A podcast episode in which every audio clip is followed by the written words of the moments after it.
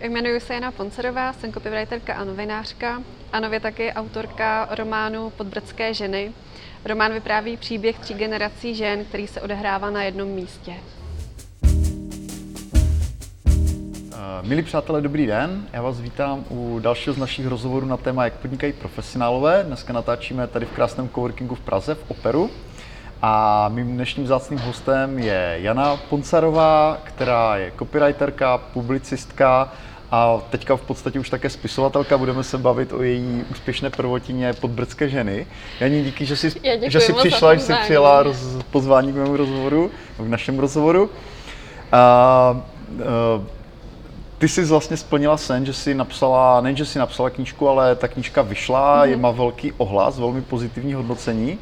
A vlastně podařilo se ti to dokonce i jako takhle na volné noze při další práci, což je fantastické. Mm-hmm. Myslím si, že spousta lidí, kteří pracují s textem, tak mají ten sen, že by prostě mm-hmm. udělali nějakou věc, která není vyloženě jako komerční zakázka, kniha. Ty jsi jeden z mála lidí, kterým se to fakt povedlo. Takže se budeme bavit dneska i tady o tom. Ale aby jsme možná přiblížili, jako co vlastně na volné noze jako mm-hmm. obecně děláš, co tě živí, tak mm-hmm začněme možná tím. Uh-huh. A já vlastně nejraději říkám, že tvořím obsah, protože textuju weby, píšu články pro různá média, ať už jsou online nebo i tištěná, a připravuju tiskové zprávy pro některé ze svých klientů. A občas jim pomáhám třeba i uspořádat e, tiskovou konferenci, kde třeba představují nějaký nový produkt.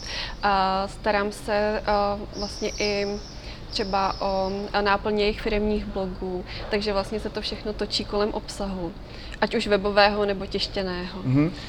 No my jsme se vlastně poprvé setkali taky vlastně přes nějaký rozhovor, mm-hmm. který si dělala pro nějaké online mm-hmm. médium.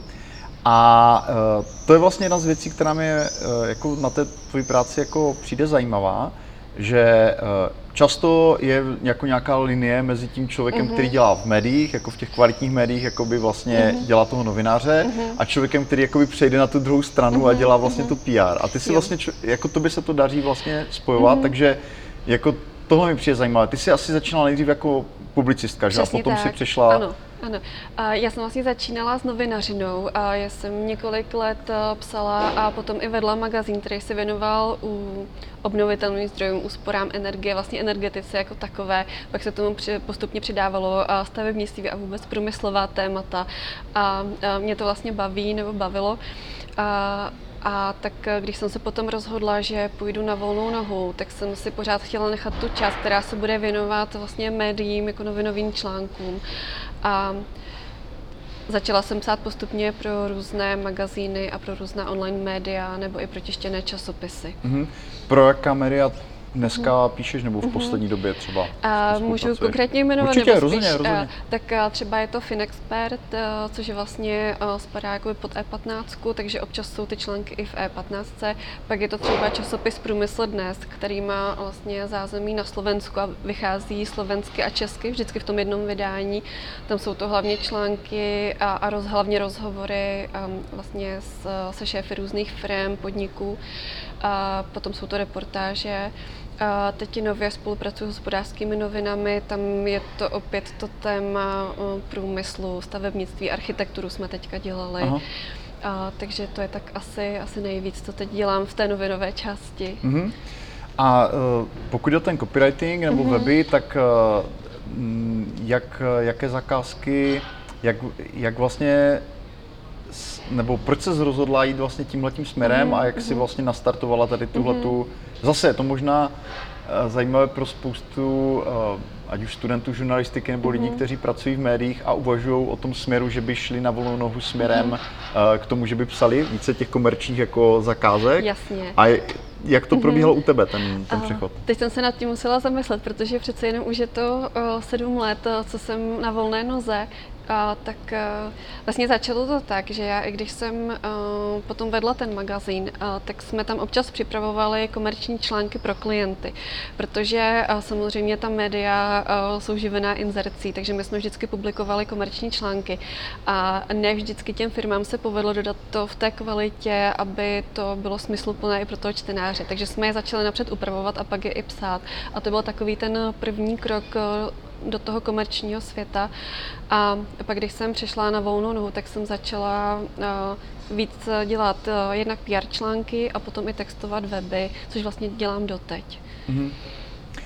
Uh, mě docela i překvapuje, jako, uh, jak máš jako silnou orientaci vlastně na ten, na ten průmysl, mm-hmm, jako hodně mm-hmm. technická témata, jakoby mm-hmm. věnuješ třeba nějaký ty sama nějaký jako extra čas tomu, aby si těch jako technologiích nebo v těch mm-hmm. technických oborech jako aktualizovala ty znalosti, nebo Jo, mm-hmm. přece jenom jako je něco jiného napsat jako s někým rozhovor, Jasně. jo, a mm-hmm. jako něco mm-hmm. o tom, jako psát články, které mm-hmm. jsou relativně technické, že jo? Mm-hmm, určitě, ale v podstatě vždycky jde o to, jak se dokážu zeptat té konkrétní firmy, protože i když je to technické téma, tak většinou ten, ten čtenář nebude mít úplně tak velký technický zázemí, takže já tomu potřebuju porozumět, abych to dokázala napsat tak, že to bude srozumitelné i pro toho koncového zákazníka, který se třeba úplně jako detailně neorientuje.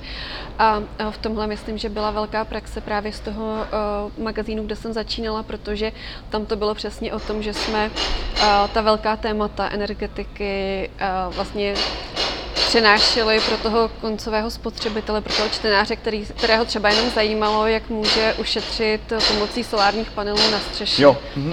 Takže tam to byla pro mě velká škola a určitě je potřeba se nějakým způsobem udržovat v tom oboru, načítat si ty věci a hlavně se ptát. Mm-hmm. Uh, pojďme, pojďme uh, ještě trošku dál vlastně mm-hmm. v té mhm. tvojí současné činnosti. Mě i překvapilo, že ty jsi založila takovou mini agenturu, mm-hmm. Simi agentura City Media. City Media ano. Uh, v Plzni. Uh, pořádali jste, nebo ty si pořádala mm-hmm. místní setkání pro copywritery mm-hmm. a děláte i jako takové malé kurzy tvůrčího psaní. Mm-hmm. Takže co tebe jakoby přivedlo, uh, jakožto nezávislou profesionálku mm-hmm. k tomu si ještě zakládat mm-hmm. jako nějakou jako skupinu se kterou, Jasně. se kterou mm-hmm. pracuješ? Uh, jednak asi to, že to psaní je víceméně osamocená činnost. Já jsem potřebovala i ty věci sdílet a pak se začaly objevovat i zakázky, které byly větší a já jsem najednou potřebovala člověka, který třeba uh, udělá rešerše nebo udělá nějaké uh, texty, které já pak třeba projdu a společně je doladíme. A potom jsem potřebovala třeba i jazykovou korektorku, takže já jsem se vlastně obklopila takovým menším týmem, se kterým spolupracujeme, když je něco většího. A zároveň zároveň to jsou vlastně dneska už kamarádky, obě píšou, obě mají své blogy, takže jsme si vlastně říkali, že to naše setkání by mohlo být inspirativní i pro jiný lidi, takže jsme začali dělat napřed jenom takové setkání nad, nad kávou, nad textem a Aha. potom jsme vlastně z toho přešli i na ten kurz kreativního psaní. Teď vlastně proběhl úplně první takový tříměsíční kurz, kdy jsme se scházeli každé pondělí a sešla se tam bezvadná parta lidí a moc jim držím palce, protože tvořili krásné věci. Uh-huh. A oni jsou, uh, ty tvoje kolegyně, také hmm. na volné noze a mají uh, svoji vlastní zakázky, nebo jak tady to uh, Jo, část, jedna částečně ano, ona je teďka na, na mateřský uh, s dvěma malými dětmi, ale průběžně si roz, jakoby rozbíhá to své podnikání, takže má i uh, zakázky mimo a, a ta druhá tak teďka dokončuje ekonomku, zaměřuje se na marketing, takže tam uvidím, jak se to bude vyvíjet dál. Mm-hmm. Uh, tak díky za představení mm-hmm. toho, mhm. toho tvého podnikání. Pojďme teda k té tvojí knize. Mm-hmm. Uh, jak, jak se to seběhlo? Ono přece jenom jako volnonožci většinou, a zvláště co se mhm. živí texty, tak mají hmm. pořád jako spoustu jasně, práce většinou. Jasně. Znamená, není vůbec jednoduché si asi udělat čas hmm. na tak obrovský, jako ona ta kniha, ono to není asi vidět, ona ta kniha je poměrně tlustá, jo? má nějakých skoro 500 stran, takže kdybys mohla popsat to, jak, jak to vznikalo a co tě k tomu jak přimělo. To, jak to vznikalo? Já jsem tak nějak Ještě jako... jenom možná řeknu, uh, pro lidi, kteří to poslouchají z podcastu, jmenuje se to Podbrdské ženy, jo, vydalo to moto, vyšlo to na sklonku minulého roku, že? Uh-huh. Uh, já jsem psala víceméně vždycky, pak jsem ale přestala psát, uh, já tomu říkám svoje věci, povídky, krátké příběhy. A uh, zhruba někdy kolem roku 2016, tak jsem měla takový jako pnutí, že bych se k tomu měla vrátit. A my jsme tenkrát byli na výletě s kamarádkou a postávali jsme jako před výlohou knihkupectví a já jsem si říkala, že by bylo skvělé konečně napsat román, nějaký větší příběh. A vlastně mi došlo, že pokud si nesednu a nezačnu psát, že nikdy nebude, že tu práci za mě nikdo neudělá. A pro mě vnitřně to byla taková uh, jako katarze, protože uh, já jsem, uh, když pracuji na článku nebo textuju web, tak je to práce, kterou vím, že bude za dva dny, za týden, třeba za měsíc hotová, ale psaní románu, tak jsem se musela připravit na to, že to budu psát rok, možná i delší dobu. A vlastně to byl takový přerod, že jsem si potřebovala najít pravidelný rytmus, kdy si udělám na to čas. Takže já jsem si začala ve svém diáři psát termíny, kdy, kdy píšu, takže jsem měla třeba pondělí odpoledne eh, od pěti třeba do sedmi jsem věděla, že budu psát, že tam mám rezervovaný čas na tu svoji práci. A na začátku to bylo celkem náročné, protože ty stránky třeba nepřibývaly tak rychle, jak bych chtěla. A pořád jsem si jako říkala, kolik slov má mít román a jak jsem na tom teď a vlastně kolik mi toho ještě čeká. Ale pak vlastně z té pravidelnosti a tak se pro mě stala vlastně i věc, na kterou jsem se začala těšit. Takže já jsem třeba skončila s prací pro klienty, šla jsem ven, a prošla jsem se, nebo jsem dělala nějakou práci venku na zahradě a pak jsem si jakoby osvěžila mysl a sedla jsem si k tomu svýmu psaní, který je vlastně zase trošku něco jiného než psaní pro moje klienty. No a vlastně pak to začalo přibývat. Já už jsem se na to opravdu začínala těšit, takže spíš bylo jakoby to o tom asi návyku a o tom uvědomit si, že to nebude hned, a taky to, že ten výsledek je vlastně nejasný, protože já jsem dopředu neměla domluveno, eh, že tu knížku někdo vydá, takže to bylo vlastně o tom, že já jsem něco, na něčem pracovala, ale nevěděla jsem, jak to dopadne a to byla taková jako výzva vnitřní. Mm-hmm. Jak, jaký byl, jako ty jsi měla nějakou sižetu nebo nějakou osnou, to asi není to mm-hmm. správné slovo, ale jakoby, co bylo, Jasně. co stalo úplně na začátku, jakoby, že jo, jsou asi hmm. dva přístupy, Jeden je ten, jako co prosazuje Stephen King, jako prostě kašlat na nějaký příběh, Jasně, začít z nějaké začít, situace a ono se ti to jakoby Jasně. objeví, že jo, ale ten mhm. druhý je, že máš jakoby hmm. předem ten plot, jo, že jo. máš uh-huh. no, plot, ten příběh, jo, řekněme, jakoby promyšlený. Jasně. Já jsem to možná v tomhle měla trošku snažší, protože já jsem ten příběh je uh, určité části založený na skutečných událostech naší rodině. Já jsem chtěla připomenout eh, jméno mojí babičky Emilie, takže postava, která tam vystupuje, je vlastně skutečná, respektive inspirovaná nějakým skutečným osudem, ale moc jsem toho o ní nevěděla, protože ona zemřela, když moje maminka byla malá. Takže já jsem sbírala takové střípky a s tou svou jako fantazí jsem to lepila dohromady. A, takže z jisté části uh, jsem, nebo respektive, jak bych to řekla, možná tu kostru jsem uh, měla, ale bylo potřeba dohledat uh, spoustu věcí nebo nastudovat si třeba i to, jak fungoval život na vesnici, protože já začínám někdy uh, po konci první světové války hmm. a vlastně jde to až do současnosti. A pak určitě byl prostor pro fantazii a pro rozvoj těch postav. Takže, Takže ty jsi se uh, setkávala s nějakými jako místními kronikáři nebo historiky mm-hmm. uh, a využila si ty zkušenosti, které máš mm-hmm. jako mhm. novinářka, že se umíš ptát. Jo, jo. dá se to tak říct. Já jsem se hodně ptala uh, příbuzných, třeba kteří ještě tu moji babičku zažili, jak to bylo. Ani zase nebyly tak moc dílný, ale jsem tam mi to pomohlo, že to byl třeba střípek, který rozvinul tu moji fantazii, takže jsem měla jakoby od čeho se odpíchnout. A pak jsem si pročítala kroniky nejen té vesnice, ve které se to odehrává, ale i vlastně vesnic okolo. No a pak zbylo pár dopisů, který jsem mohla vlastně tak nějak jakoby využít v té naší rodině, co se dochovalo. No a zbytek jako je čistě fikce. Uh, ty říkáš kroniky, hmm. teďka možná někteří posluchači jako hmm. jako spozorně, že si řekli to, že by v těch kronikách byly náměty na romány, což asi tak úplně není, úplně že? že mi přijde, že ty kroniky jo, obsahují spíš jako záznamy, hmm. jako hmm. byly dožínky. Jasně, jo, jasně. Jakože uh, nebo že tam jsou jakoby mm-hmm. nějaké události významné pro tu obec, že jo? ale tam nejsou ty osobní příběhy. Ty že? osobní příběhy tam popravdě moc nejsou, ale mě třeba uh, pomohlo, že jsem si přečetla, když uvedu příklad, že se tam konala slavnost, v roce 35 se na vsi konala slavnost a bylo tam popsáno, že to byla slavnost, kde uh, vlastně vesnice byla vyzdobená jabloňovými květy. A vlastně mě třeba tohle to už stačilo k tomu, abych si představila, jako mm. jak mhm. se na to ty lidi hezky oblíkli, jak to pro ně opravdu byla slavnost v tom eh, všedním životě, kdy nebylo třeba tolik zábavy, jako máme dneska.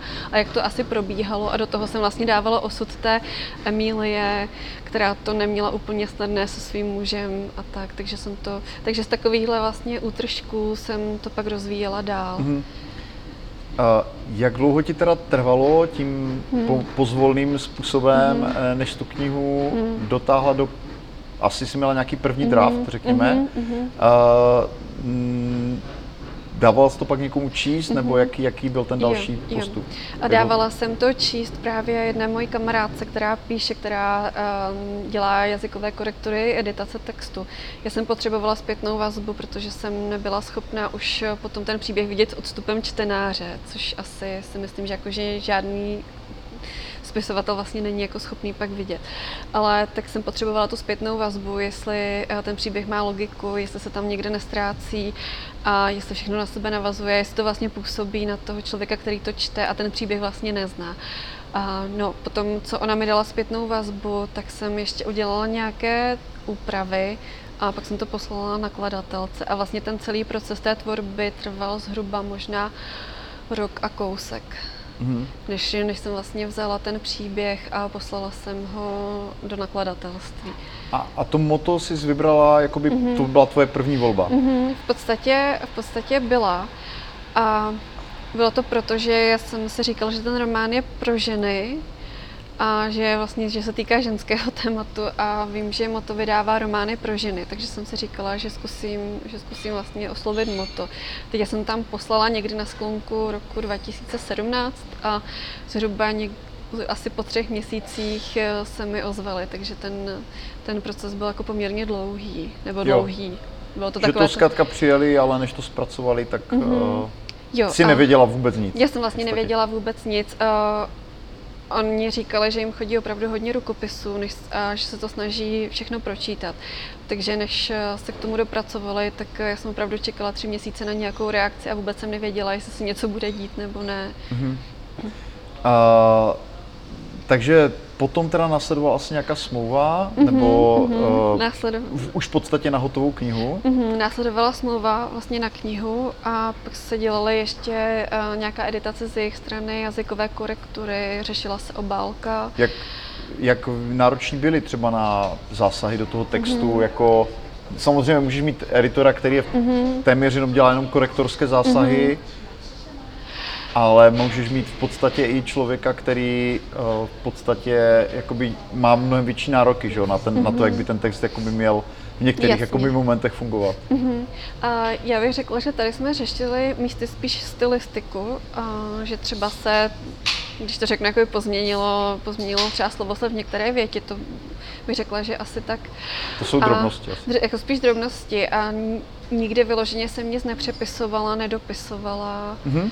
ani tak, takže... Uh, já, já bych se možná ještě zeptal hmm. vlastně i na ten tvůj jakoby, přístup k tomu románu, hmm. protože že jo, jako, uh, ten román může být postavený různě. Že? Může hmm. to být jako, řekněme, jako klasický příběh, kde ty věci jakoby všechny jako jsou součástí toho příběhu a mm-hmm. směřují k nějakému bodu, mm-hmm. ale může být i jakoby poměrně hodně moderní v tom, mm-hmm. že uh, tam není ta jednoznačná příběhová linie, že prostě ten Jasně. text je složitější nebo tak. Mm-hmm. Takže mě zajímá i to, jak, jak, jakou vlastně ty jsi měla jako uměleckou ambici, mm-hmm. jestli prostě ti šlo jenom o to odvyprávět ten mm-hmm. příběh, který mm-hmm. jako si cítila, že má nějakou mm-hmm. jakoby sílu, nebo jestli mm-hmm. si řekla, že i ten styl je vlastně mm-hmm. něco, co jako je, mm čím chceš, aby ta kniha byla jako Jasně. charakteristická?